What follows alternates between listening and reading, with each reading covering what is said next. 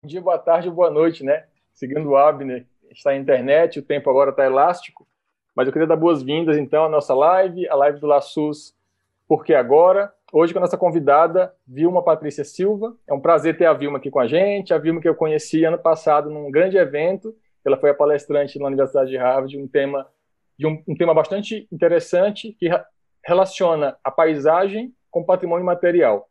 É, o professor Gareth Doherty, que é o nosso orientador, né, também foi orientador do Abner, sediou esse evento, e a Vilma foi essa convidada, e foi, foi, foi um grande prazer conhecer a Vilma ali, e nossas trocas, desde o WhatsApp, né, reuniões e projetos juntos, temos um projeto para desenvolver juntos, né, Vilma, ainda, e é um prazer tê-la aqui. Eu queria passar para o Abner para lançar a pergunta inicial da nossa live, e em seguida você se apresenta para a gente, tá, Vilma?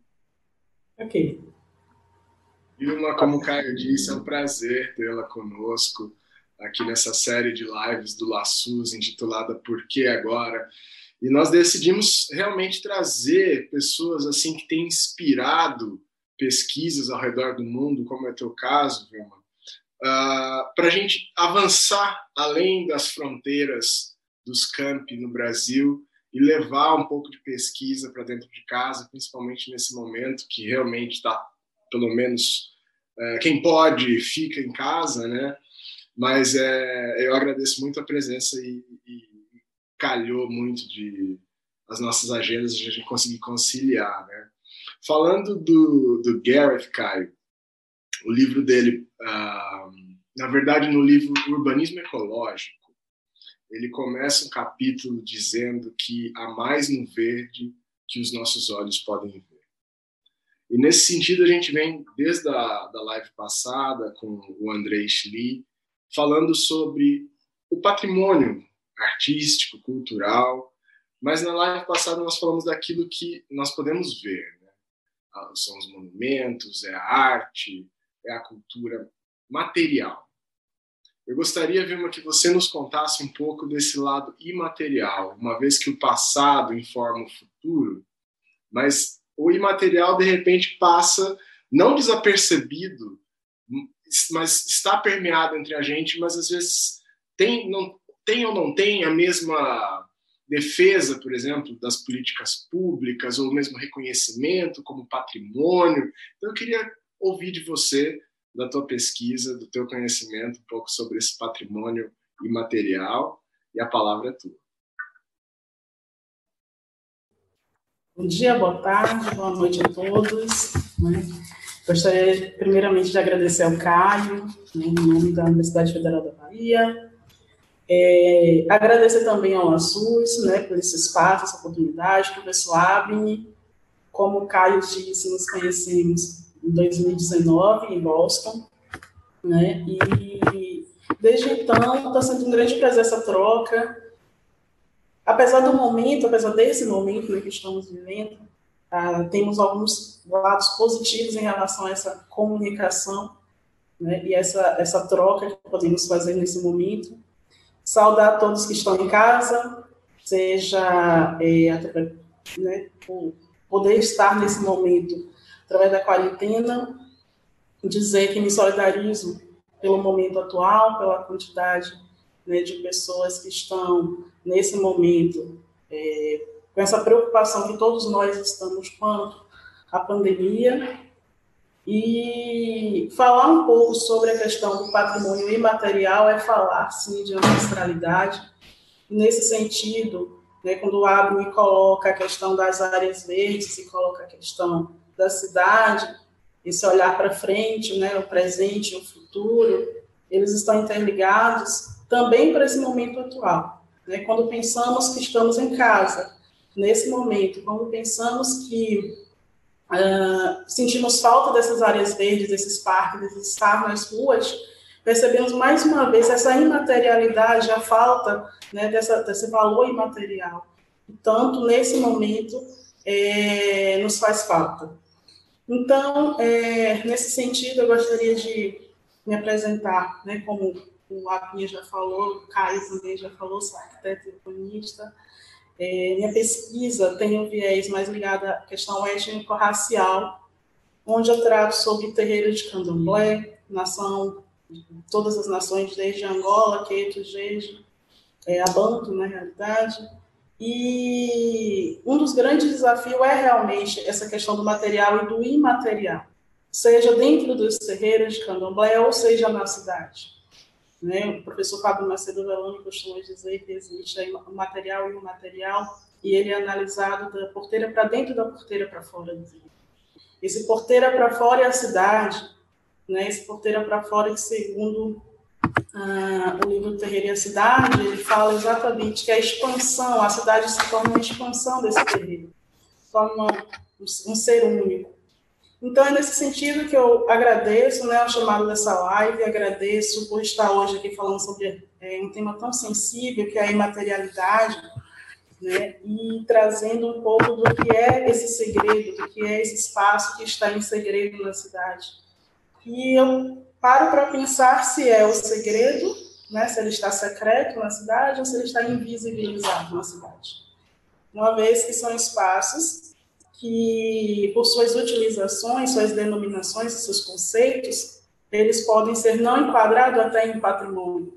Então, são necessárias legislações, são necessários é, um sistema de proteção no qual é, determinadas instituições, determinado conjunto de, de pessoas, né, de indivíduos, possa conceituar, né, de acordo com as suas práticas, seus saberes, esse tipo de patrimônio, né?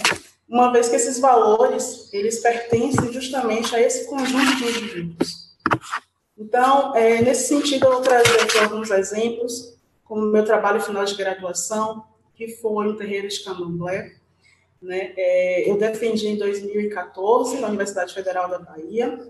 Esse trabalho ah, também apresentei no I P A C, justamente por uma questão de trazer, né, essa... essa vivência do imaterial no terreiro de candomblé para os, os profissionais da área de arquitetura e do urbanismo, né, de que forma se pensa essa imaterialidade no terreiro. O I P A C, é, para quem não é de Salvador, é o Instituto do Patrimônio Artístico e Cultural no Estado da Bahia, que fica aqui em Salvador. E... Eu ia perguntar.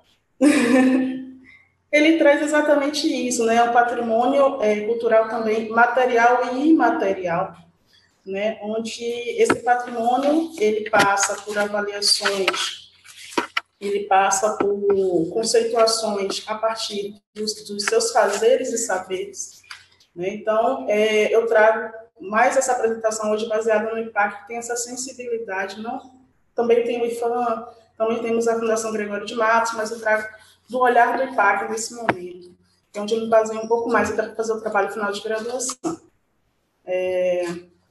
Então, assim, as experiências baseadas nessa, é, nesse conceito, né, passa para mim na parte acadêmica, tanto no meu trabalho final de graduação, quanto agora no mestrado, onde eu falo sobre as encruzilhadas da cidade de Salvador, um tema bem sensível, porque o imaterial está ali impresso, né, quando a gente fala de rua, a gente fala de fazeres, a gente fala de saberes, fala de vivências, fluxos, caminhos, né, das pessoas com a cidade de Salvador, e isso é visto como um bem imaterial, uma vez que não, não dá para você mencionar, né, de forma física, mas ela é Vilma, existente. Vilma, eu vou pedir, já, já, você já é co-host agora, pode compartilhar sua tela, e o microfone Sim. seu está batendo, acho que está batendo na mesa, e está fazendo barulho, tenta colocar ele na frente, e aí tá. E aí pode compartilhar então, sua tela com a gente, tá bom? Pronto.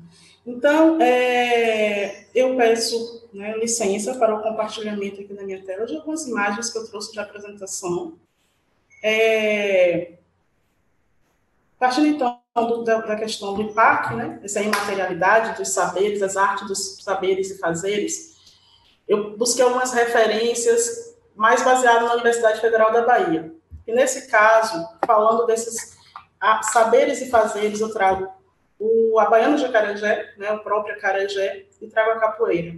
Por quê? O acarajé, ele é um, um, um bem imaterial, né, tombado pelo, pelo I P A C, e ele tem também, além desse, dessa questão do físico como um alimento, tem todo um histórico sagrado, sacralizado, religiosamente e historicamente também, através dessas vendedoras negras que estão nas ruas, né, fazendo dessa arte, né, desses saberes, a sua forma de sustento, que até hoje, né, é passado ainda essa tradição para as mulheres provedoras, muitas delas provedoras de suas casas, com esse sustento através, né, do acarajé. Assim como também a capoeira, né, que ela é vista na cidade de Salvador e outras cidades, não só como um saber da luta, mas também de uma ancestralidade que está impregnada também nas ruas da cidade, e que eu trago como referência o trabalho Acabó, que é a dissertação de mestrado da professora Ana de Lourdes, no qual eu tive o prazer de ser aluna na Faculdade de Arquitetura do Unido, e esse mestrado fala exatamente isso, essa dissertação fala exatamente isso, né? Desses trabalhos escravos, essas condições de moradia, condições de, de utilização dessas ruas através desses fazeres e saberes. Então, quando se fala da imaterialidade através do candomblé, é, da, do acarajé, e também da capoeira, tem todos esses sentidos, né? Eu fui capoeirista por quase quinze anos. E digo que, para quem é capoeirista, tem um outro sentido, né? A capoeira, além do conceito, tem o sentido da educação, da reconhecimentos, a estratégia, né, e formas de viver e de vivência, que não está ali imposta ou escrita, mas sentida, né, através desses fazeres. O Abner é capoeirista, tá? É. O, Abner, o, Abner, é, o Abner foi meu foi meu instrutor, professor de inglês, e antes da aula, sim, de inglês que ele via aqui em casa, ele vinha da capoeira, né, Abner? Ou era o contrário? Temos, temos... Eu saía da sua casa e ia para aula de capoeira. Pedros também. Bom, temos que marcar uma roda, viu, Abner? Mas eu tô enferrujado. eu, eu também. Eu tiro foto. Eu não aprendi nem tanto assim, porque foi pouco tempo, foi, acredito que um ano, um ano e meio só de aula, que eu, eu não, não tenho coragem nem peito de entrar numa roda. Eu tenho um certo tempinho que não jogo, mas quando eu escuto o berimbau, o coração acelera, acabo indo. Ah, agora, mas em é São muito interessante, viu? Teve uma roda que eu tive muita vontade de entrar, que foi ali no... no Rio Vermelho, ao lado de uma igreja, perto de uma banca que vende acarajé, inclusive. Sim, do Largo Rio Vermelho.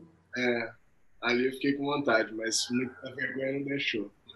Tradicionalmente, eu jogo uma vez por ano no Seminário Salvador e Suas Cores. Aí tem a roda de capoeira para abrir o seminário, aí tradicionalmente eu jogo uma vez por ano. É a minha prática máxima. Então, é, falando de outros saberes, né, nós temos o pano da costa, que é um tecido que vem é, tradicionalmente das mulheres africanas, como sinal também de hierarquia. E, para isso, eu vou trazer o trabalho da Josane Oliveira, que é uma arquiteta e urbanista mestrando lá da Universidade Federal da Bahia também, que faz parte do nosso grupo de pesquisa Oeste em Cidades, que é o grupo no qual é, eu faço parte, sou membro, uma das fundadoras, né? E... É, ela traz, em dois mil e onze, esse trabalho Tenda dos Milagres, proposta de arquitetura de pano da costa, que é incrível, porque primeiro ela faz toda uma pesquisa sobre a utilização do pano da costa em África, através, é, pelas mulheres, essa liderança dessas mulheres, né, em África. Depois ela faz essa releitura aqui no Brasil, num processo diaspórico, né, do pano da, da utilização do pano da costa dentro do candomblé, pelas ialorixás. E depois ela transforma isso em arquitetura. Quando ela traz o projeto arquitetônico dela, é utilizando esses tecidos, né, que estão inspirados no pano da costa, para a arquitetura, para o projeto arquitetônico. E depois, em, dois mil, em dois mil e dezenove, né, no ano passado, ela consegue passar é, essa ideia que ela teve no trabalho final para a entrada principal do auditório que nós temos aqui na Faculdade de Arquitetura, durante o seminário Salvador e Suas Cores. Então, ela faz esses arquitraves aqui de bambu, com o tecido em cima, né? Um tecido branco, lembrando um pouco o que seria o alá do Oxalá, é, como um chamado para a entrada principal do auditório, na abertura do, do nosso seminário. Então, você vê aí a transição, né, do que é o tecido, tanto em África quanto no Brasil, e como ele é, é representado na arquitetura. Então, esse é o trabalho da Josane Oliveira. Além disso, ela promoveu também um seminário, um, o primeiro concurso de arquitetura né, dentro de um terreiro de candomblé, onde os estudantes foram até esse terreiro, foi fantástico. Então, você vê essa aproximação desses, dessas imaterialidades, né, com a academia. E, por fim, né, em relação a essas referências, nós temos aqui a prática da cultura coletiva, isso partindo da denominação que o I P A C nos dá, né, com esse caderno nove aqui, chamado Terreiros de Candomblé, de Cachoeira e São Félix. Na realidade, o I P A C tem nove cadernos, né, passando o primeiro, que é o Pano da Costa, no caso de Josane aqui, ó, é um caderno chamado Pano da Costa, a gente faz toda essa pesquisa, né, sobre o Pano da Costa. No caderno nove, que é o último, essa imaterialidade vai através das práticas culturais coletivas, onde ele traz dez terreiros de candomblé, analisando arquitetonicamente e urbanisticamente, né, todos esses materiais, todas essas imaterialidades que estão impressas nesses terreiros. E dessa forma, são feitos cadernos como uma forma de registro para esses terreiros, e futuramente eles são tombados também por outras instituições, como IFAN e é, federal e estadual. Depois. Então, no caso desses terreiros, eu trago... É, dissertação de mestrado, Arquitetura da, da Aventura, Terreiro de Candomblé, Cachoeira e São Félix, do professor Fábio Macedo Veloso, onde ele faz o catálogo, catálogo no registro de treze terreiros na cidade de Cachoeira e São Félix, buscando exatamente também essa imaterialidade. Ele, a dissertação dele é baseada nessa, também nessa impressão da imaterialidade na arquitetura e no urbanismo desses terreiros de candomblé. Desses treze terreiros, dez viram Essa, é, esse registro no caderno do I P A C. E o mais interessante desses terreiros são a impressão do imaterial, aliada ao material, e que justifica exatamente o que, quais são esses conceitos para o candomblessista, né, para, o próprio, é, para a própria religiosidade. Nesse, nessa primeira imagem aqui, ó, tem uma, são duas árvores, são dois assentamentos, árvores sagradas. Uma primeira é o assentamento do caboclo Taquari, o segundo, que é esse aqui, é do caboclo do orixá Obaluaê. Elas estão dentro de um barracão, no terreiro Ileaxé e Tailê.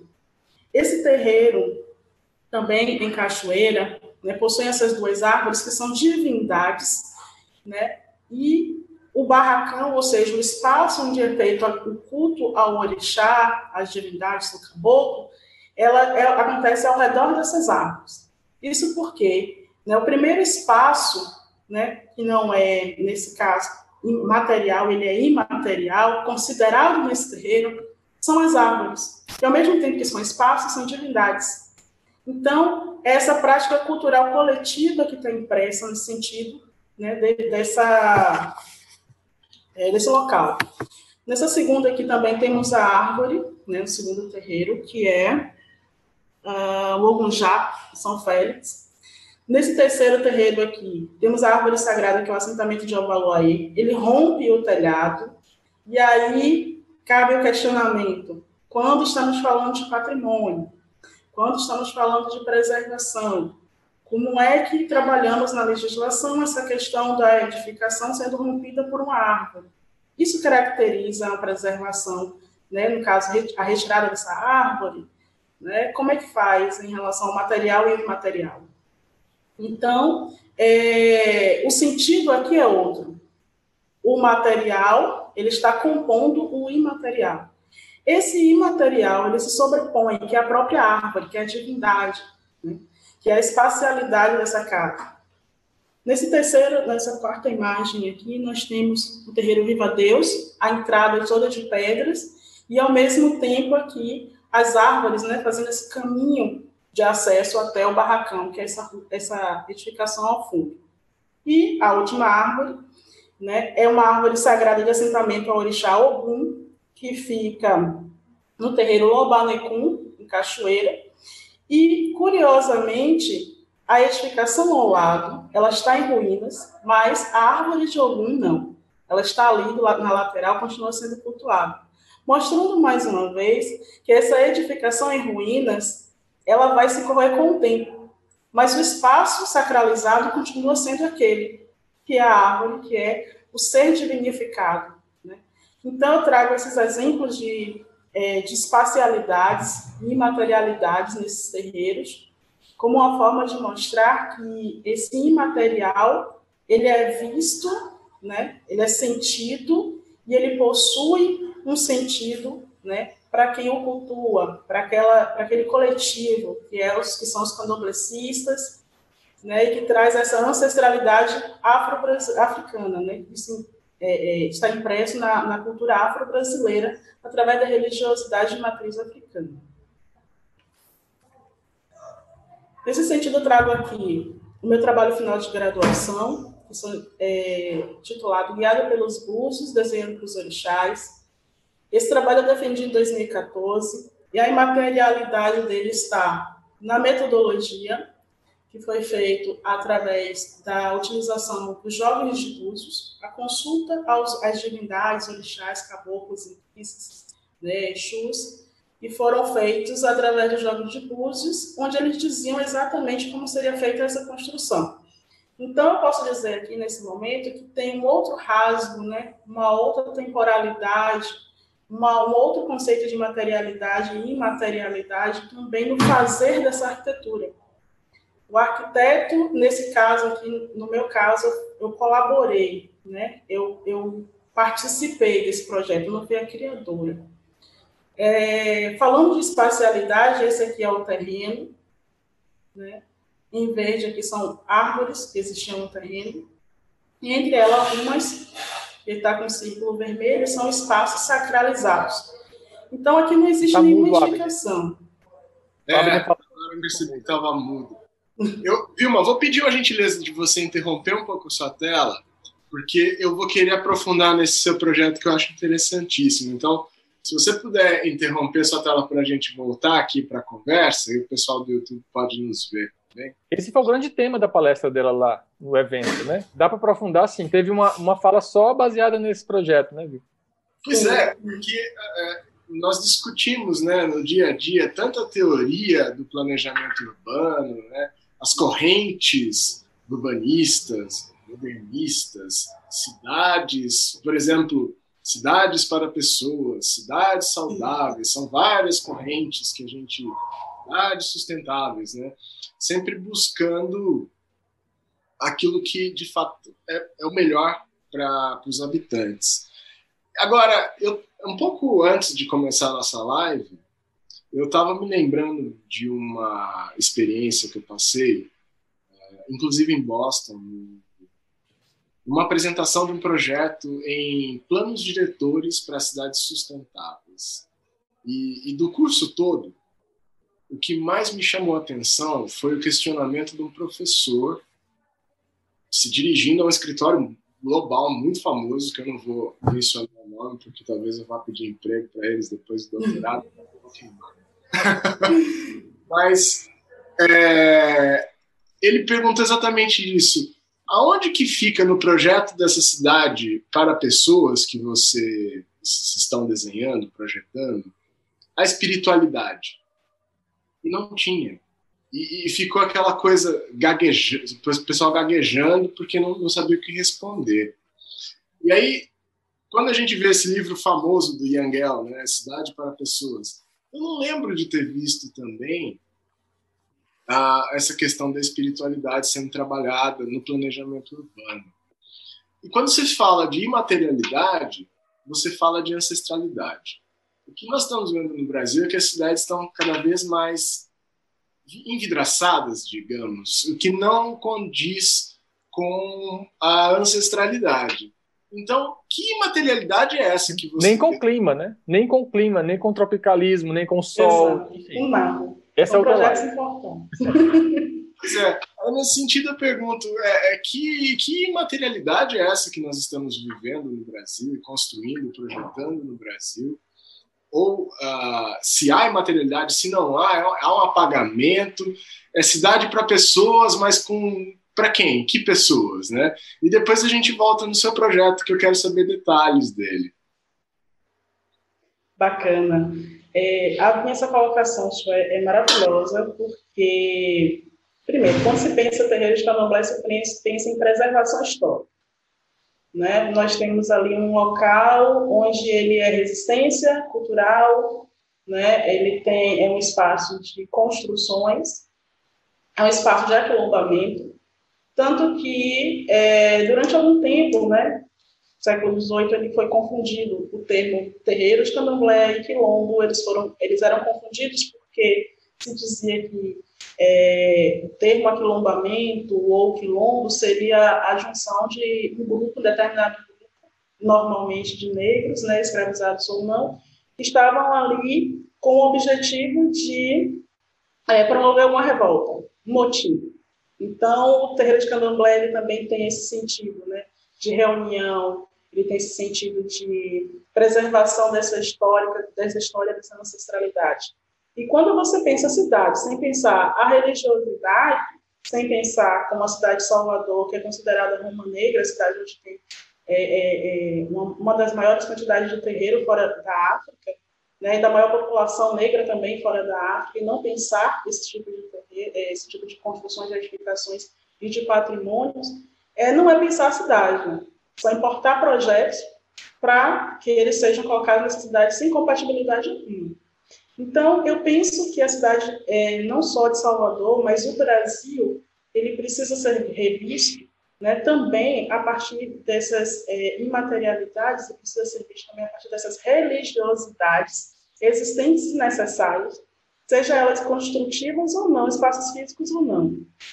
É, mais para frente, eu vou falar um pouquinho sobre a questão dos parques sagrados, né, e como esse terreiro de candomblé está aliado esses bolsões de áreas verdes que existem nas cidades ainda por causa desses terreiros ou desses espaços que são considerados espaços sagrados para o povo de santo. Então, se eu tenho parques, como, por exemplo, um dos mais famosos aqui de Salvador, que é o Dique do Tororó, que também tem uma, um viés religioso, ancestral, né? E que ele é desconsiderado em projetos, ele é desconsiderado em eventos como a FIFA, né? como, como a Copa do Mundo, é, é, é, e seu padrão FIFA, que não condizem nada na nossa cidade, né? É, se eu penso em projetos onde há desmatamento e a perda dessas áreas verdes para a comunidade de terreiro, que utiliza dessas áreas não só para o seu culto, mas também para a utilização medicinal, né, que é ancestral, eu não estou pensando na cidade, eu não estou pensando no todo. Se eu tenho uma cidade é, que vive basicamente basicamente, né, dessa cultura, que está impregnada dessa cultura afro-brasileira, tem que fazer essas considerações.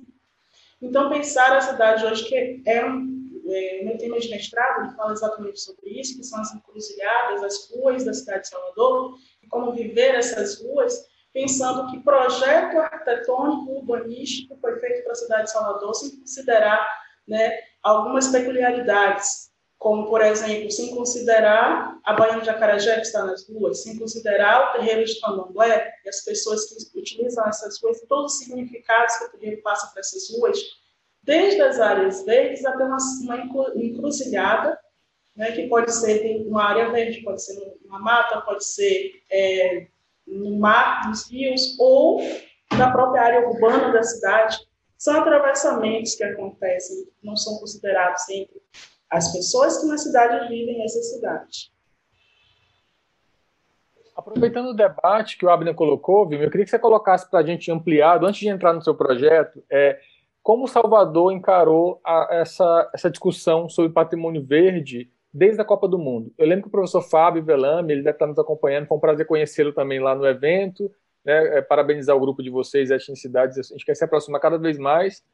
É, e ele colocou esse, essa problemática que foi muito forte em Salvador, né? Brasília passou por isso, mas muito leve, porque a área é muito árida, né? o, o eixo monumental não tem esse patrimônio verde como, como parece ter, né? Brasília tem muito mais verde em outros lugares, mas Salvador sofreu isso de perto, né? Com a perda de um patrimônio verde muito importante. Eu queria que você falasse rapidamente, para quem está nos acompanhando, como foi isso e como vocês da universidade é, conseguiram participar desse processo, explicando para as pessoas que estavam brigando por uma questão óbvia para muita gente, né? Mas parecia não, que a gente estava falando que é, a, o padrão FIFA, né, era mais importante do que ter, pelo menos, sombra. Olha que eu não estou falando nem da questão sagrada, né? Estou falando da questão física, que a pessoa entende imediatamente, de qualquer religião. Sombra. Não, mas está difícil. Explica para a gente um pouquinho, aí você pode voltar para a sua tela.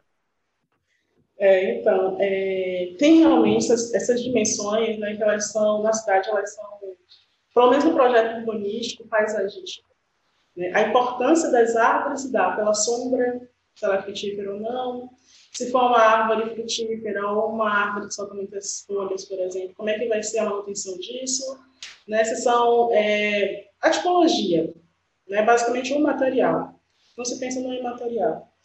Então, ah, existem algumas questões que nós trabalhamos na, na, na, na universidade e alguns espaços dessa cidade que nós trabalhamos bastante, batemos bastante. E um dos exemplos que eu posso trazer aqui é a questão do Parque da Pedra de Xangô, né, que foi um projeto de Maria Alice, um doutorado, trabalhado no grupo de pesquisa de universidades, ela trabalhou, na verdade, no mestrado, e que essa área foi, é, está sendo, né, através de um projeto, parceria do, da Fundação Gregório de Matos, com a Universidade Federal da Bahia, o Grupo Ativo de Cidades, né, e o governo é, municipal, estadual, é, é, ele está sendo reformado, né, e esse projeto também faz parte de um tombamento que foi feito da Pedra de Xangô, que é o tombamento imaterial dessa região, e que vai se transformar em parque, né, e ele perdeu bastante área proveniente da abertura de uma via chamada a Via Assisalente. É, todo esse trabalho pode ser visto também na, na dissertação de Maria Alice, no livro dela, e ele é só um exemplo de várias áreas, né, de áreas verdes aqui da cidade de Salvador que foram perdidas, e o impacto disso, o impacto maior que eu vou trazer aqui nos slides, é, ele está repercutindo também nessa questão dos terreiros de candomblé, porque a área verde ela é necessária, né? Tem um estado da comunidade que diz é, sem folha não há orixá, sem folha não há o culto ao terreiro de candomblé. Então, a folha ela é necessária, e eu vou mostrar a evolução urbana na cidade de Salvador e como isso afeta alguns terreiros, inclusive o terreiro Xumaré, que o Gareth traz no projeto dele. Então, quando nós pensamos nessas áreas verdes, na perda dessas áreas verdes, nós estamos pensando também na perda de preservação cultural, ancestral, né? É, retornando, eu vou retornar aqui ao, ao compartilhamento do trabalho, que eu trago aqui a questão da, das árvores, né, que a gente estava falando. Essas árvores elas não têm só a dimensão quanto a questão é, de sombras, né, que são necessárias, a utilização das suas folhas, raízes e frutos, mas também a utilização delas, né, como espaço e ancestralidade divinatória. Ou seja, nessa primeira árvore aqui, que é esse tronco cortado, existe uma divindade do Exu. E isso foi visto, né, através dos jogos de luzes, enfim, para a, a, a Yalorixá, a líder religiosa desse terreiro. Essa árvore aqui, que é uma grande mangueira, que é essa mangueira aqui, é de, da divindade Ogum. Essa árvore aqui cortada ao fundo é de um caboclo chamado boiadeiro, e essa outra árvore aqui é um espaço onde foram feitos trabalho para filhos de Oxóssi. Então, isso significa que essa espacialidade ela já é sacralizada, né? É um espaço que está imaterializado, mas que ele existe. Então, isso confirma que esse terreno, sem nenhuma edificação, ele já está sacralizado, e ele já pode ser visto como um terreiro, ainda que não tenha edificações, o que muda totalmente o conceito do que é terreiro, né? Quando eu venho para esse mesmo terreno, onde os orixás começam a passar é, essas edificações, como serão feitas, onde serão feitas, e o onde é muito mais importante do que como, porque o onde é um significado do espaço. Vocês não abrem. É interessante, muito interessante você mostrando a planta baixa ali das árvores. Me fez lembrar muito das aulas da professora Marta, Caio, onde ela traz o famosíssimo Norbert Schultz e o Gênius Lotti, uh, que significa o espírito do lugar. Uhum. E, de fato, muda completamente o paradigma de construção, de desenvolvimento, porque primeiro você entende o espaço, entende as características físicas, né, do espaço, e a partir daí se começa a, a projetar ou a planejar alguma coisa, né? E é, é na mesma linha, e talvez venha muito antes dessa, desse conceito, né, de Gênius Lotti.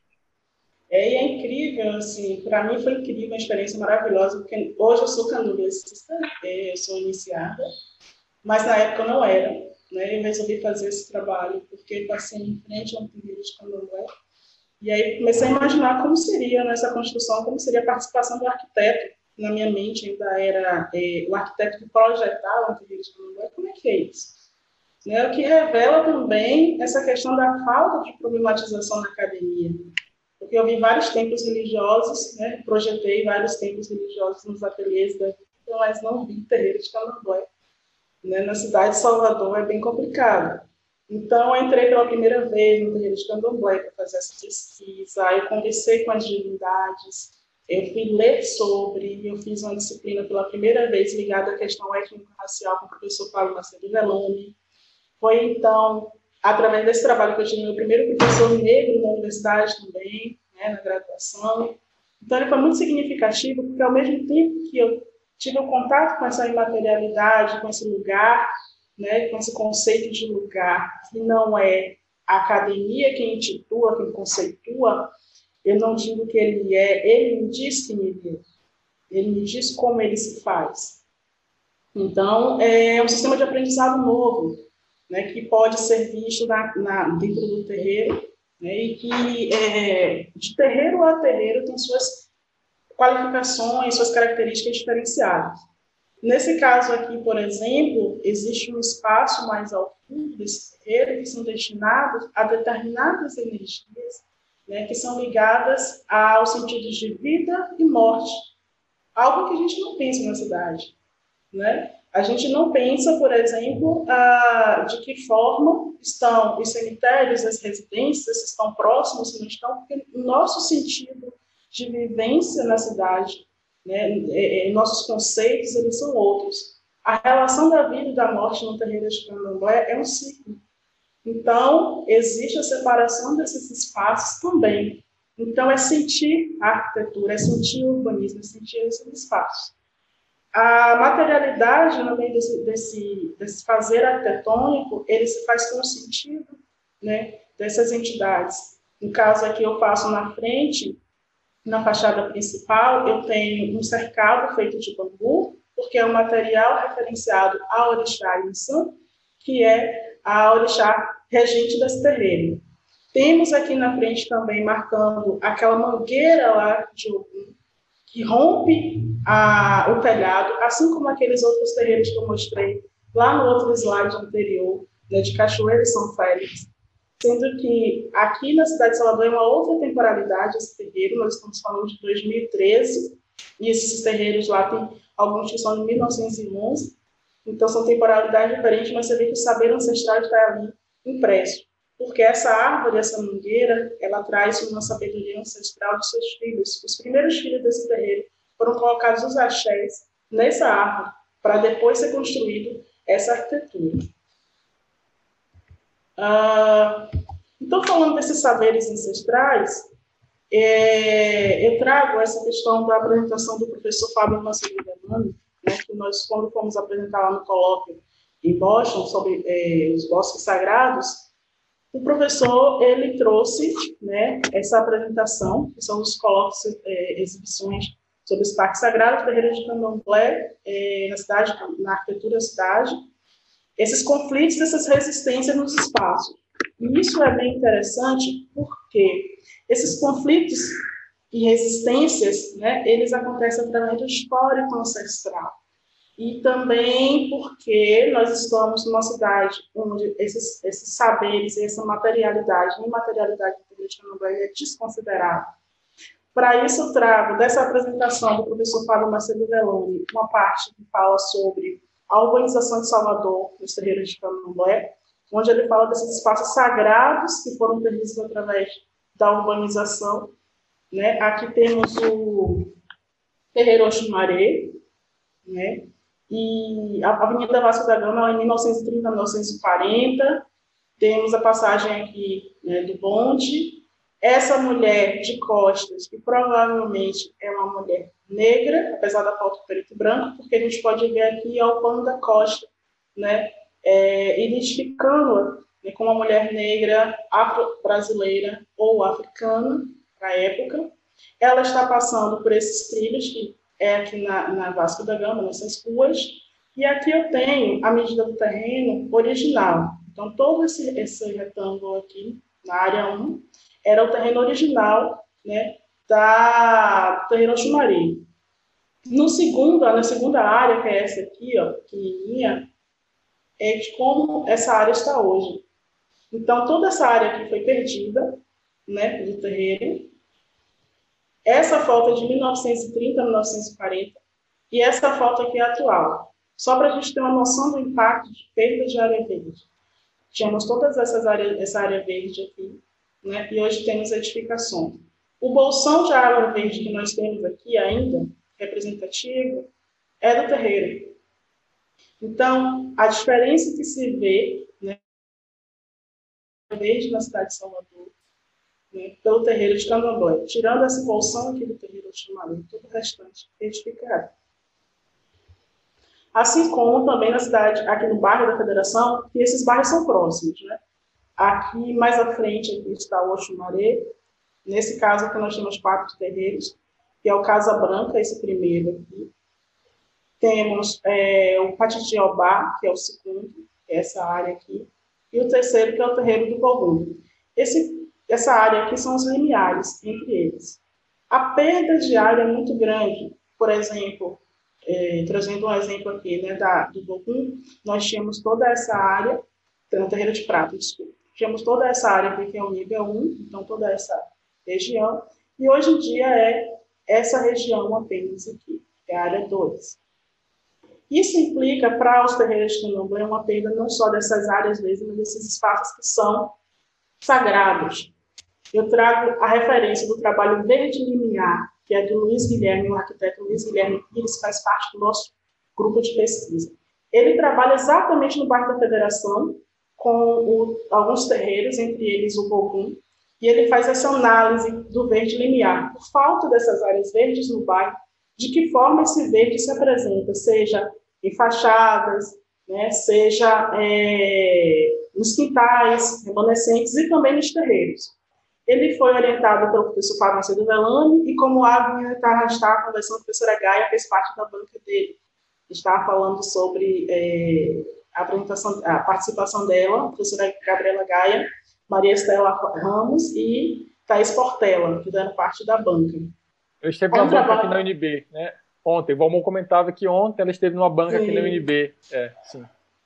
Exatamente. E aí, é, é um trabalho incrível, que traz exatamente a representatividade, né, dessa área verde, a falta dela nesses bairros.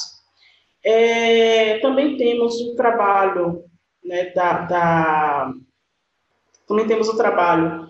o livro, na verdade, do Duarte, né, que é um livro, vou tirar aqui um pouquinho do compartilhamento, que é o um livro do Bogum, que ele fala exatamente essa história, que eu acho, e Caio, perfeita, que é a história do Bogum. O terreiro do Bogum, ele nasce exatamente da arborização. E ele detalha, o, o, o, o detalhamento dele sobre o bairro, sobre o terreiro, é incrível, porque você consegue perceber os limiares desse terreiro, você consegue perceber essa vegetação através da sua descrição, que cabe também a um outro sentido de materialidade em descrever essa arquitetura, porque ele, é, ele tem o título de abadigã. Então, ele é um ogã que tem uma titularidade dentro desse terreiro é, de um ancestral mais velho, uma pessoa mais velha, né, que tem esse poder de fala sobre esse histórico do terreiro comprovativo. Então, esse livro dele não só testemunha a questão histórica do terreiro, como do, da, do próprio bairro. E ele fala sobre essas evoluções urbanas, ele fala sobre todas essas hierarquias dos terreiros que, que aconteceram nesse terreiro, né? É, e alorixás, é, e, e de que forma, né, essa, essa expansão urbana, de uma certa forma, acaba... É, modificando a estrutura desse terreiro de Candomblé. Então, essa troca, que ao meu ver, ela está impregnada na cidade, né, principalmente nessas áreas de terreiro, e que traz, que o professor Fábio Macedo Veloso, ele traz muito bem nessas, nessa, nesse, nesse trabalho dele, né, sobre essa questão do, dos limiares, né, dessa cidade, desses bairros e das perdas diárias na cidade de Salvador, costumeira da cidade de Salvador. Ah, falando um pouco também sobre essa questão, um trabalho bem interessante está acontecendo agora sobre essa questão dessas perdas diárias, é o da Sônia, né, que está trabalhando a questão do terreiro de laje e do terreiro de roça. O que, que ela traz para a gente? Que o terreiro de laje, ele é proveniente, né, da falta de área verde, do sufocamento da, da área urbana, né, nesses terreiros, e que começa a modificar essa arquitetura. E com isso, o terreiro tem que modificar o seu culto também. Então, um trabalho interessantíssimo que está sendo desenvolvido, dissertação de mestrado está sendo desenvolvida, vai ser defendida esse ano, e vai ser bem interessante para esse tipo de arquitetura. É, eu, eu queria colocar um sentimento que, que me vem após a tua apresentação e, e que tem me, me corroído, digamos assim, no bom sentido, uh, nos últimos tempos, que é entender o que significa a sustentabilidade, que é uma palavra hoje em dia já prostituída, que o termo tem sofrido um esvaziamento, né? Mas o, o, o que significa a sustentabilidade para o Brasil, uma vez que é um termo inventado fora, né, um termo criado no norte do planeta, e a gente tem referências, por exemplo, dinamarquesas, mas e para o Brasil, o que significa exatamente sustentabilidade? E, Caio, me parece que se a gente tivesse um pouco mais esse olhar da ancestralidade, a gente teria mais conforto térmico nas cidades?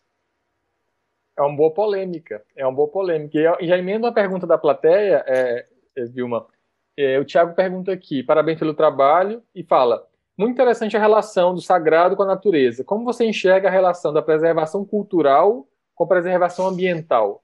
Então, assim, até que ponto a gente tem que convencer por um, por um lado e convencer para outro, né? Você, você deu, deu um grande recado dessa é, indissociabilidade entre o material e o imaterial, né? Você enxergar essa relação que é intrínseca. E a pergunta vai nesse sentido. Então, se a gente lutar por um, a gente sai tendo ganhos múltiplos, né, como o Abner comentou, como você enxerga isso? Na sua experiência, está sendo fácil argumentar mais para qual lado? Como a gente consegue levar esse argumento completo para as pessoas entenderem a importância, né, por vários aspectos? Thiago, obrigada pela pergunta, né? Eu acho que... Vou começar com o Thiago, depois eu vou para a área, que eu acho que complementa. Eu acho que essa questão da, da, desses espaços, Thiago, ele está não para ser preservado, mas é para ser é, conhecido. A preservação, ele tem, para a questão da ancestralidade, ele tem vários significados. Por exemplo, naquela edificação que eu mostrei lá, ela está em ruínas. Ela não deve ser nem restaurada, nem deve ser demolida. Ela deve ser consumida pelo tempo. Quando eu trago isso para a cidade, e quando eu trago é, essa questão, né, da, da, da, da religiosidade para a cidade, essas vivências, essas trocas, elas vão ter significados diferentes. Por exemplo, é, a professora Thaís Portela, ela tem um artigo que fala o seguinte... um dimensionamento entre espaços físicos, né, e esses não lugares, né, que seriam não lugares, mas esses espaços não físicos. Se você passa pelas ruas e vê ah, um grupo de pessoas alinhando um ebó, um trabalho, né, e uma árvore, para a pessoa que está passando, se não for candomblessista, ela tem uma noção. Para a pessoa que está ali naquele momento fazendo aquela oferenda, ela tem uma outra noção daquele espaço. São espaços diferenciados, né, é, em lugares.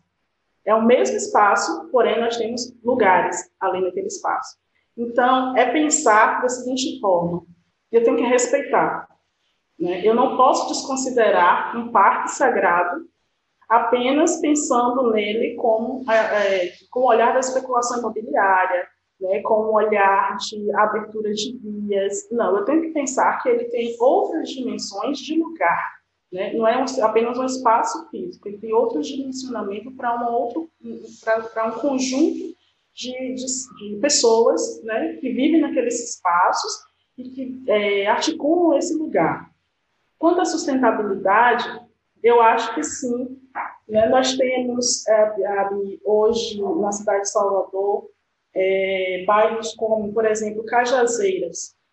Cajazeiras é um bairro, é um dos bairros com maior adensamento de área verde e de terreiros, né? Ele é chamado até, é, se eu não me engano, pela Jussara Rego, ele é chamado como shopping dos terreiros, porque são muitos terreiros nessa área.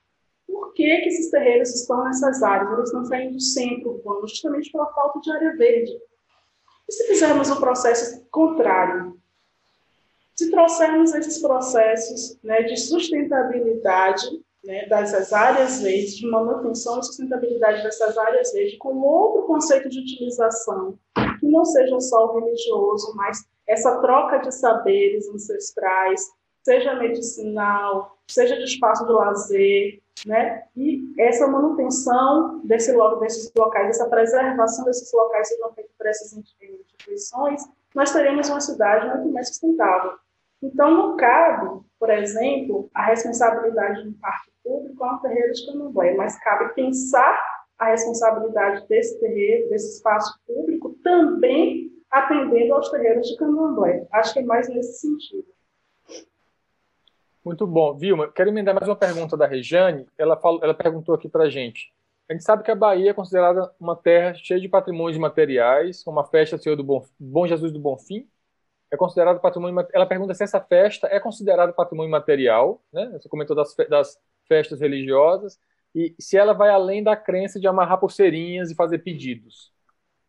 Bom, é, eu realmente preciso é, pesquisar para saber se é tombado. Não gostaria de botar essa informação assim. Mas aproveita, aproveita e explica para a gente isso do tombamento, né? Porque as pessoas acham que, que, a, que a, é patrimônio na visão de umas pessoas e não de um instituto. Sim, né? Você exatamente. Explica para a gente a diferença do tombamento imaterial. Bom, esse, nós temos um... mais uma pergunta para pra... botar na, na, no thread de perguntas aí na, na galeria. Sim. E as barreiras para que esse tombamento aconteça? Então, nós temos o tombamento material, né? Que esse tombamento acontece a partir do momento que se reconhece e, aquela instituição, aquele local, né? Como um patrimônio cultural. E isso é reconhecido também através desses bens materiais e imateriais, né? Que são tomados individualmente em conjunto. Esse conjunto faz parte de um, um, um contexto social brasileiro, seja através dessas expressões, seja através desses saberes, por isso que eu trouxe um pouco de saberes no caso do imaterial, né? Seja através de obras, objetos, edificações, no caso do material. É... E para isso, a gente tem dois processos, que é o tombamento e o registro.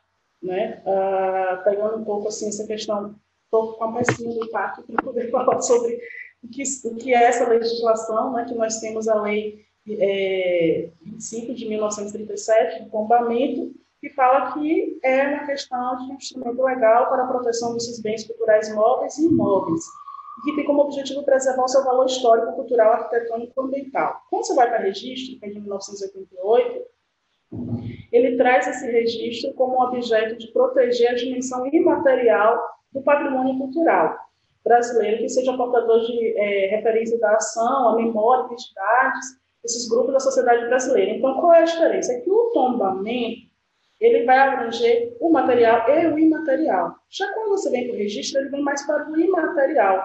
Por quê? O tombar, ele é complexo, inclusive isso é uma discussão bem complexa aqui, principalmente para terreiros de candomblé. E o, o registro, ele deixa um pouco mais aberto essa questão de algumas legislações quanto à preservação. Quando eu fiz lá o trabalho final de graduação, esse projeto, ele não foi meu, ele foi feito pela comunidade, nem o projeto arquitetônico é meu, é um projeto feito no coletivo. Quando eu trago as edificações, as edificações não são da Ialorixá, não são dos candomblecistas que estão frequentando esse terreiro. Eles são do próprio terreiro e das próprias divindades. Então, a legislação maior desse terreiro são as divindades. São eles que vão dizer, né, que tipo de, de edificação será essa. Por exemplo, existem áreas que não têm ventilação e iluminação direta de acordo com a legislação. E que é uma legislação que está acima, dentro do terreiro, ele está acima da legislação externa do terreiro, que seria a cidade. Como passa um processo de tombamento nesse caso, né? é, por essas leis, passaria por cima dessas leis, né? Você vai chegar para o orixá Ogum e dizer, ó, Ogum, vou ter que cortar sua árvore, infelizmente, porque é, ela está ameaçando essa edificação. E ele vai provavelmente dizer a você no jogo de búzios, olha, a edificação eu não reconheço, mas é a, a, o sentido está nessa árvore. Como foi o recado, isso eu estou dizendo não em nome de Ogum, porque eu não tenho poder para isso, mas diz na resposta que eu recebi no meu trabalho final de graduação, quando eu queria tirar a árvore dele, sem saber a dimensão disso. E ele mandou que eu me virasse e fizesse é, adaptação, porque o terreiro, o barracão, era a árvore dele. Então, por isso que eu estou falando, né, desse exemplo. Então, quando a gente fala de patrimônio, a gente tem que pensar que não é um patrimônio é, como outro, né, comum. Ele tem outras dimensões de conceitos. E, para isso, a gente tem que pensar que o registro é uma forma de proteção, mas ele não pode engessar essa arquitetura, ele não pode engessar, né, esse patrimônio.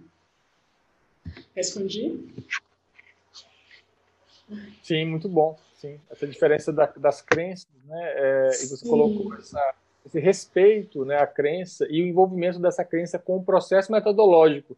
E você experienciou, né, e ofereceu, o, o, o, o, dedicou seu projeto de graduação a isso.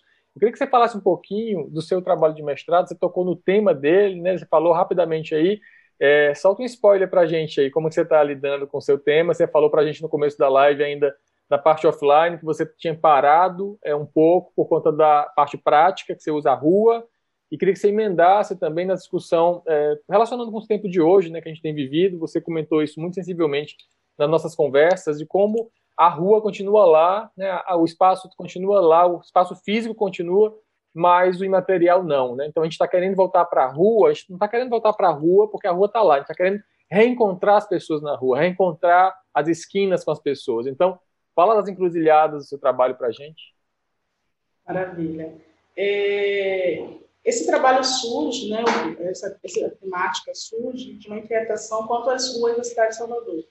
Eu faço, passo pelo processo de iniciação dentro do terreiro e, para isso, eu fico alguns meses sem acessar a rua, morando no meu terreiro. E, quando eu saio, eu tenho uma outra dimensão de rua. É, eu tenho uma saudade de uma rua que eu não sabia explicar.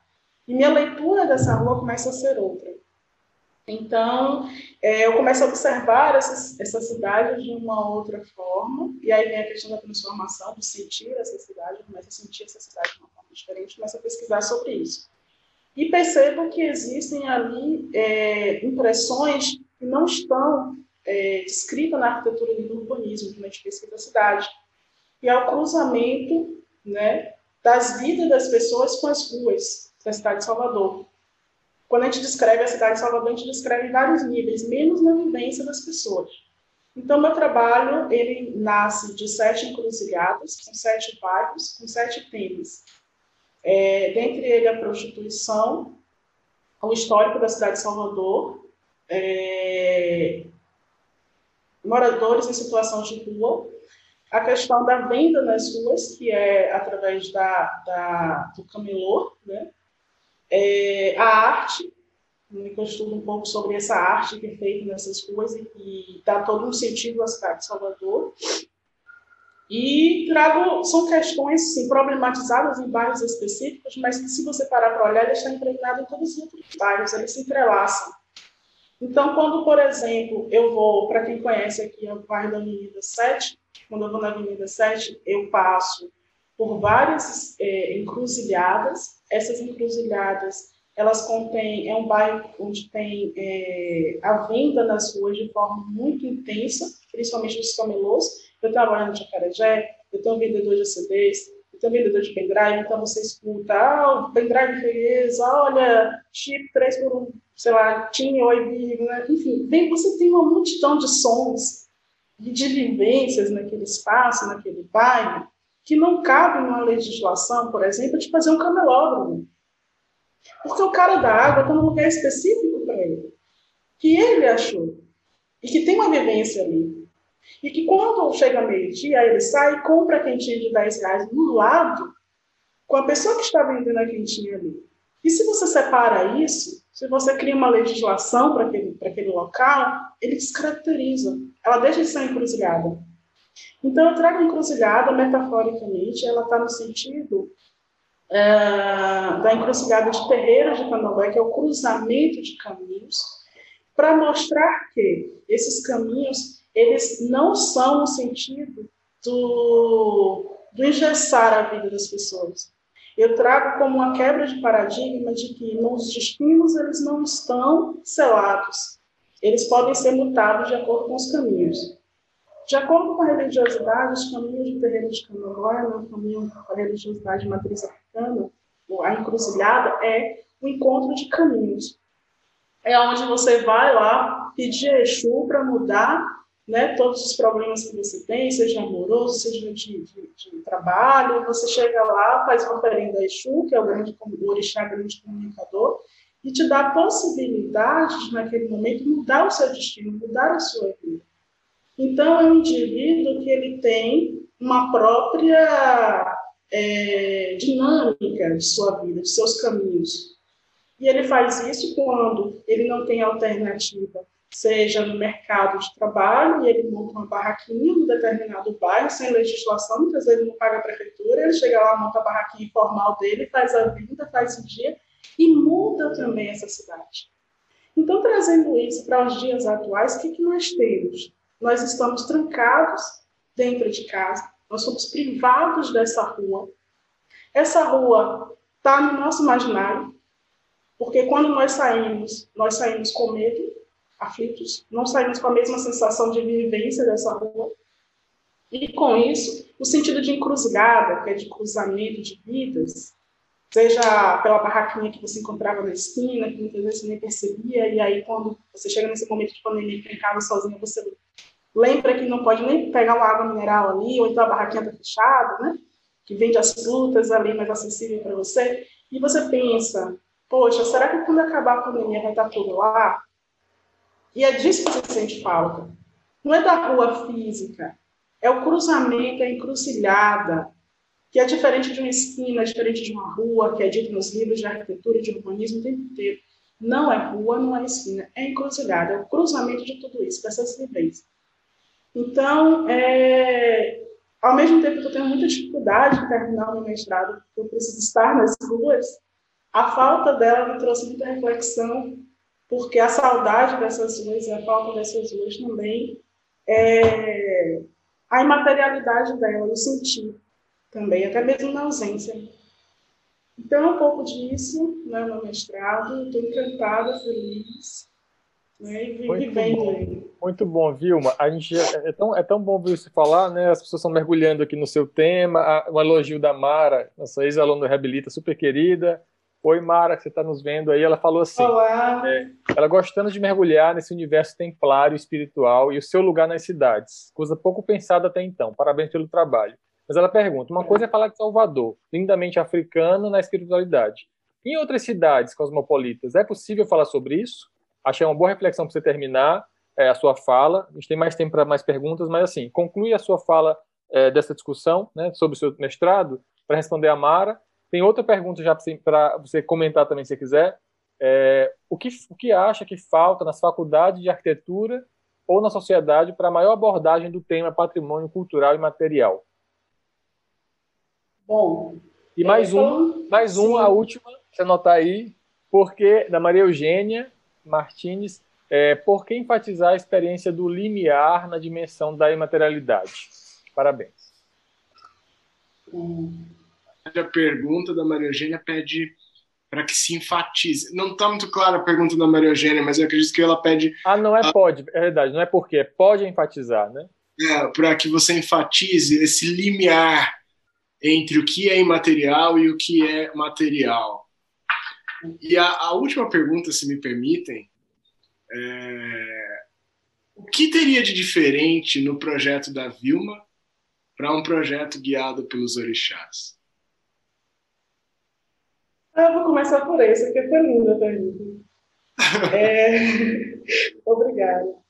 Bom, tem a Vilma de dois mil e treze, que queria fazer um terreiro, porque, que, por curiosidade, para a Vilma era uma curiosidade, religiosamente era um chamado, E a Vilma chegou querendo fazer projeto arquitetônico. A Vilma chegou para o Fábio Veloso e disse, olha, vou trazer aqui um programa, já fui um terreiro, já ouvi tais livros, e vou trazer aqui uma proposta, um croquis, um programa e tal. Então, vi com todo aquele pensamento cartesiano, linear, tempo, espaço, para fazer o projeto, né? E aí, Fábio, não.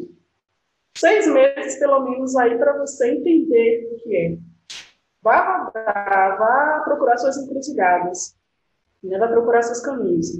Então, eu passei seis meses pesquisando é, nos terreiros, né? Na prática mesmo nos terreiros, para conversar com as divindades, conversar com as pessoas dos terreiros, dentro das limitações que eu podia saber para projetar. Fiz a disciplina do professor e fiz uma referência bibliográfica. Então, a Vilma, naquele momento, faria um projeto que não era um terreiro, faria um projeto de uma edificação para um templo religioso, né, que não remeteria à religiosidade de matriz africana, que era um ideal, era imaginário. Então, eu ia pegar um projeto arquitetônico e ia dizer que era um terreiro de Candomblé.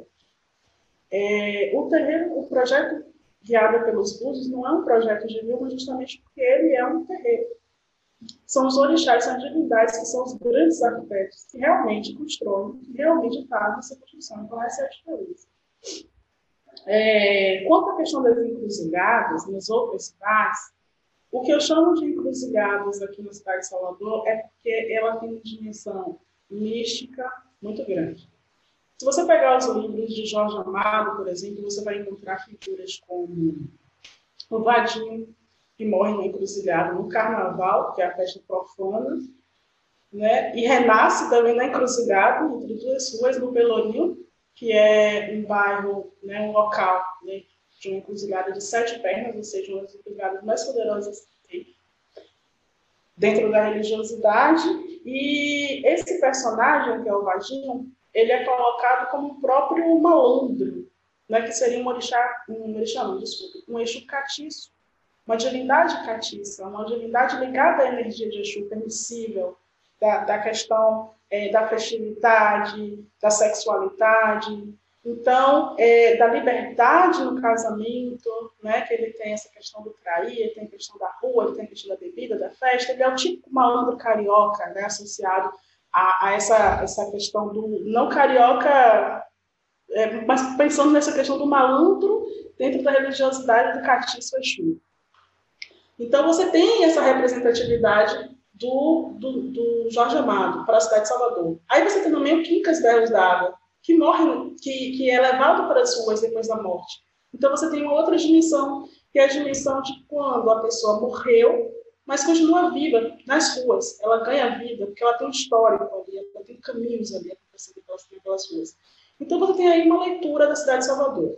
Quando você conversa com o Salvador Politano, ele tem outra, né, visão dessa cidade de Salvador. Então, o que eu trago no meu trabalho é essa vivência dessas ruas, dessas encruzilhadas, lidas através do conceito, né, de encruzilhadas para a religiosidade de matriz africana. Se eu fosse para outras cidades, por exemplo, é, se eu for para a cidade de Brasília, aí vai ter um questionamento. Né? Por quê?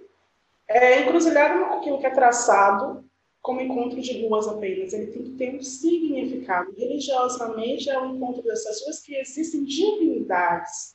Quando você traz isso para a leitura de ruas que eu estou fazendo, também a questão da vivência no dia a dia, ela tem um movimento ali acontecendo, seja do profano ou do divino. Se eu vou para a cidade de Brasília, aí eu passo a pergunta para vocês, eu vou para a cidade de Brasília, onde essas ruas foram projetadas, eu digo que são encruzilhadas ou não?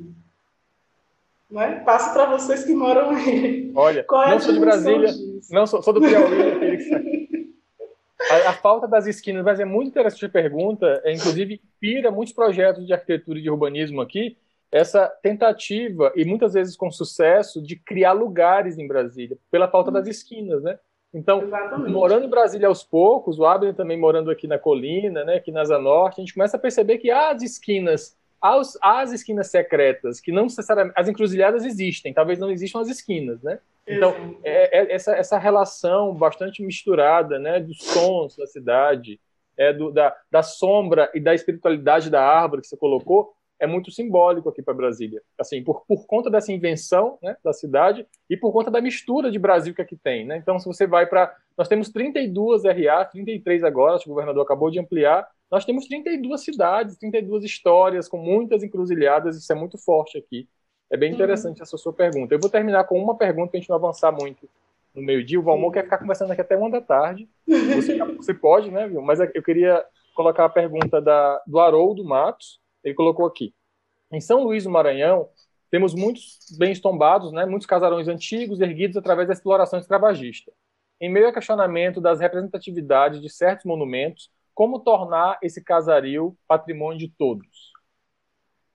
Bom, é... eu agradeço pela pergunta. Acho que a questão de ser uma representatividade do bem de todos, ela está permeando um pouco também o que a Maria Eugênia tinha falado sobre material e material, que fala desse linear. Esse, esse linear tá, tá, tá, tá, ele perpassa, na realidade, por toda e qualquer edificação, rua, seja qual for esse patrimônio, né, que tem essa, essas dimensões culturais, né, seja através dessa, desse faz, desses fazeres, seja através desses lugares, né, seja dos saberes, ou seja da própria valorização arquitetônica.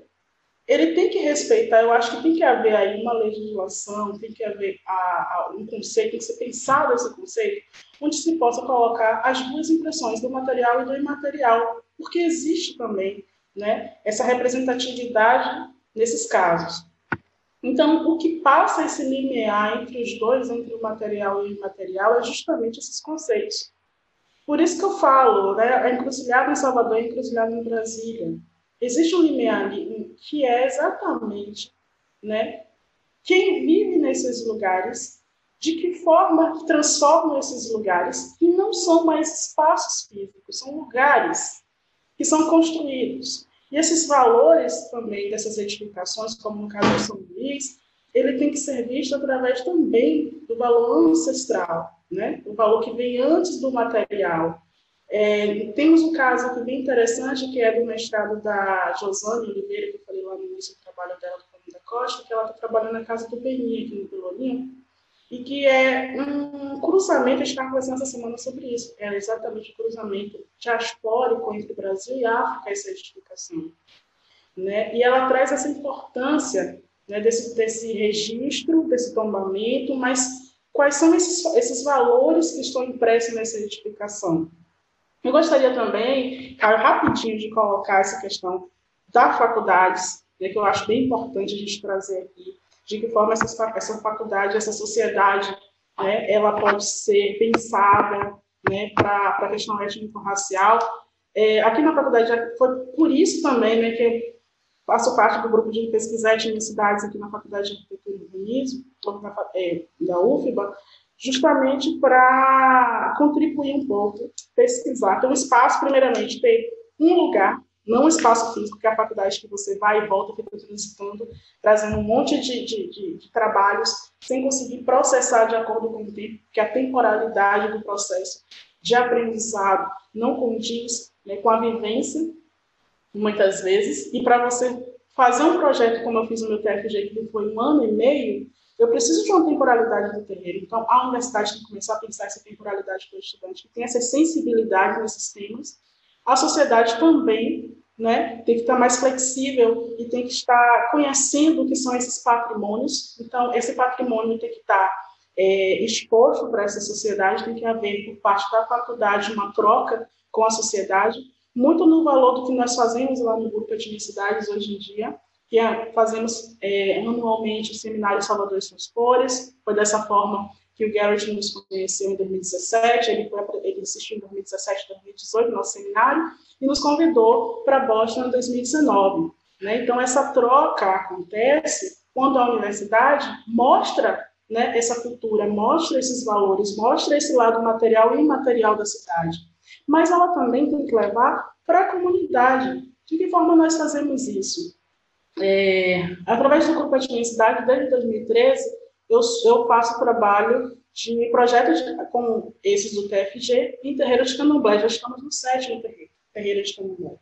né? Então, nós prestamos essa assessoria gratuitamente para as comunidades de terreiro. É, fazemos concurso, como aconteceu, concurso onde levamos os estudantes para, a, para o terreiro, tiramos os estudantes da faculdade, vamos para o terreiro de Canobé, para que seja feito um projeto coletivo entre esses estudantes, a comunidade do terreiro e a população que vive em volta desse terreiro, né, do bairro, que entende muito mais desse parque que nós, e que precisamos ouvi-los também. Então, é um projeto que é feito em coletivo, né? É, temos várias parcerias com o IFAN, o I P A C, com o CEPROM, que são instituições ligadas à questão do patrimônio cultural e que levam essas demandas para a gente, e fazemos essas trocas, né? É, a, a Josana trabalhou na Quibanto, que é uma instituição que trata é, essa questão do, do, do, é, da reforma de terreiros de Candomblé. Então, não só terreiros de Candomblé, mas nós temos lá no grupo a dimensão étnico-racial, de trabalhar com comunidades de comunidade cigana,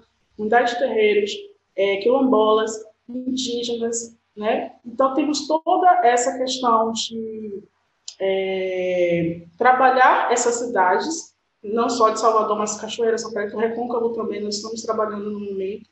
Né? Temos pessoas trabalhando a festa do Bambé, que é um patrimônio imaterial, no Cachoeira São Félix, né, que é a Giza, que está lá no nosso canal, inclusive fez uma propaganda. Quem quiser acessar no, esses trabalhos que eu estou falando aqui, tem um videozinho lá explicando pelo autor no canal do YouTube do Etnicidades. Então, é bem interessante colocar essa questão da pergunta sobre a faculdade e a sociedade, e defendo também a questão das cotas. Por que dessas cotas? Porque essas cotas, principalmente na questão é, cotas para pessoas negras, né? É, eu sou cotista, não tenho vergonha alguma de falar, minha vida inteira foi acadêmica, foi na área da educação pública, sou cotista duas vezes no mestrado, em terceiro lugar, e sou cotista também como servidora federal da Universidade Federal da Bahia, onde eu fiz parte do primeiro né, grupo que foi feito é, concurso com, com cota. E é, se eu não tivesse passado, se eu tivesse, se a cota passaria, uma colocação um pouco menor. Mas, é, se não tivessem outras pessoas que tivessem acesso a essa universidade com temáticas como a minha, eu não poderia ter esse espaço agora aqui falando né, sobre essa temática. Então, as cotas são importantes porque são pessoas negras que vão estar acessando a educação pública de qualidade, falando da sociedade, falando das suas experiências, suas vivências. Vivências essas que são incompreendidas por justamente falta de problematização desse espaço. Então, por isso também a importância né, da inserção tanto dessa comunidade na academia e ouvir essa comunidade com seus saberes e seus fazeres, né? Antes de tentar transformar esses saberes e fazeres, anulando-os e trazendo apenas a fala né, acadêmica, que é válida, mas também pode ser é, construída. É isso, meninas. Obrigada. Vilma, muito bom. Você encerrou belamente. É, é, eu, acho, eu queria pedir uma foto. O Abner lembrou da foto. A gente vai dar para o Gareth a foto. É, demos essa foto, devemos essa foto para ele. Vamos sorrir aí, Abner. Vou mandar a foto para ele aqui.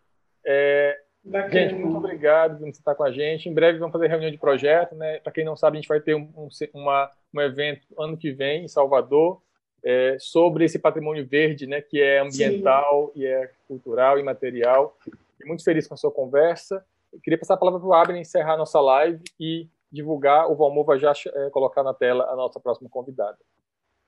Beijão, muito Vilma. Obrigado. Aliás, superou expectativas. Foi um papo maravilhoso, Vilma. Muito obrigado. Eu é, agradeço. A todos e a todas que acompanharam essa nossa conversa, para que fortaleça o trabalho de levar pouco de, de pesquisa científica, além dos campi acadêmicos do país, curtindo. Então, é, eu não sei os termos hoje em dia da, das redes sociais, mas acho que eu, o curtir, nem sei se ainda é, é válido, mas enfim, nos sigam, nos curtam, entrem em contato, telefone, uhum. Contato é, é muito importante para nós. O telefone não, ninguém telefona mais, sabe? Manda o áudio, tá? Não tô brincando, mas pessoal, É, o Abner está colocando coisa importante, inclusive eu vou pedir para a Vilma mandar o endereço do grupo Etnicidades. Eu acabei de curtir e seguir todo mundo, né? Mas é importante colocar o nosso canal, aqui da Universidade de Brasília, do Laboratório de Sustentabilidade, colocar da U F B A, a gente tem vários professores, como a professora Lisa, o professor Ricardo Trevisan, tem muitas parcerias na U F B A, então vamos estreitar nossas relações, em breve estaremos também com parcerias é, sacramentadas aí com, a, com a U F B A. É interessante, conforme a gente vai vivendo e vai vendo essas histórias, as coisas vão fazendo, né, sentido, que é o que, o que mais a gente busca, né? Ninguém age se não fizer sentido. E, e para terminar, eu lembro que a conversa de hoje também me trouxe o sentido de quando eu estive na U F B A pela primeira vez com a equipe do LaSUS, num seminário, num, na verdade, no Enamparque, o último Enamparque que teve. Eu, ah, eu tive a oportunidade de, de ir para o Pelourinho pela primeira vez e foi a, a missa de sétimo dia do mestre Moa, do Catendê. E eu senti uma coisa que eu nunca havia sentido na vida, e a conversa de hoje me fez lembrar muito daquilo, dessa sensação do sentido, da energia, é, e eu nunca vou esquecer isso, o sentido. Muito obrigado, Vilma. Obrigado, Caio. Eu agradeço. Tchau. Valeu, Abner. Valeu, Valmô.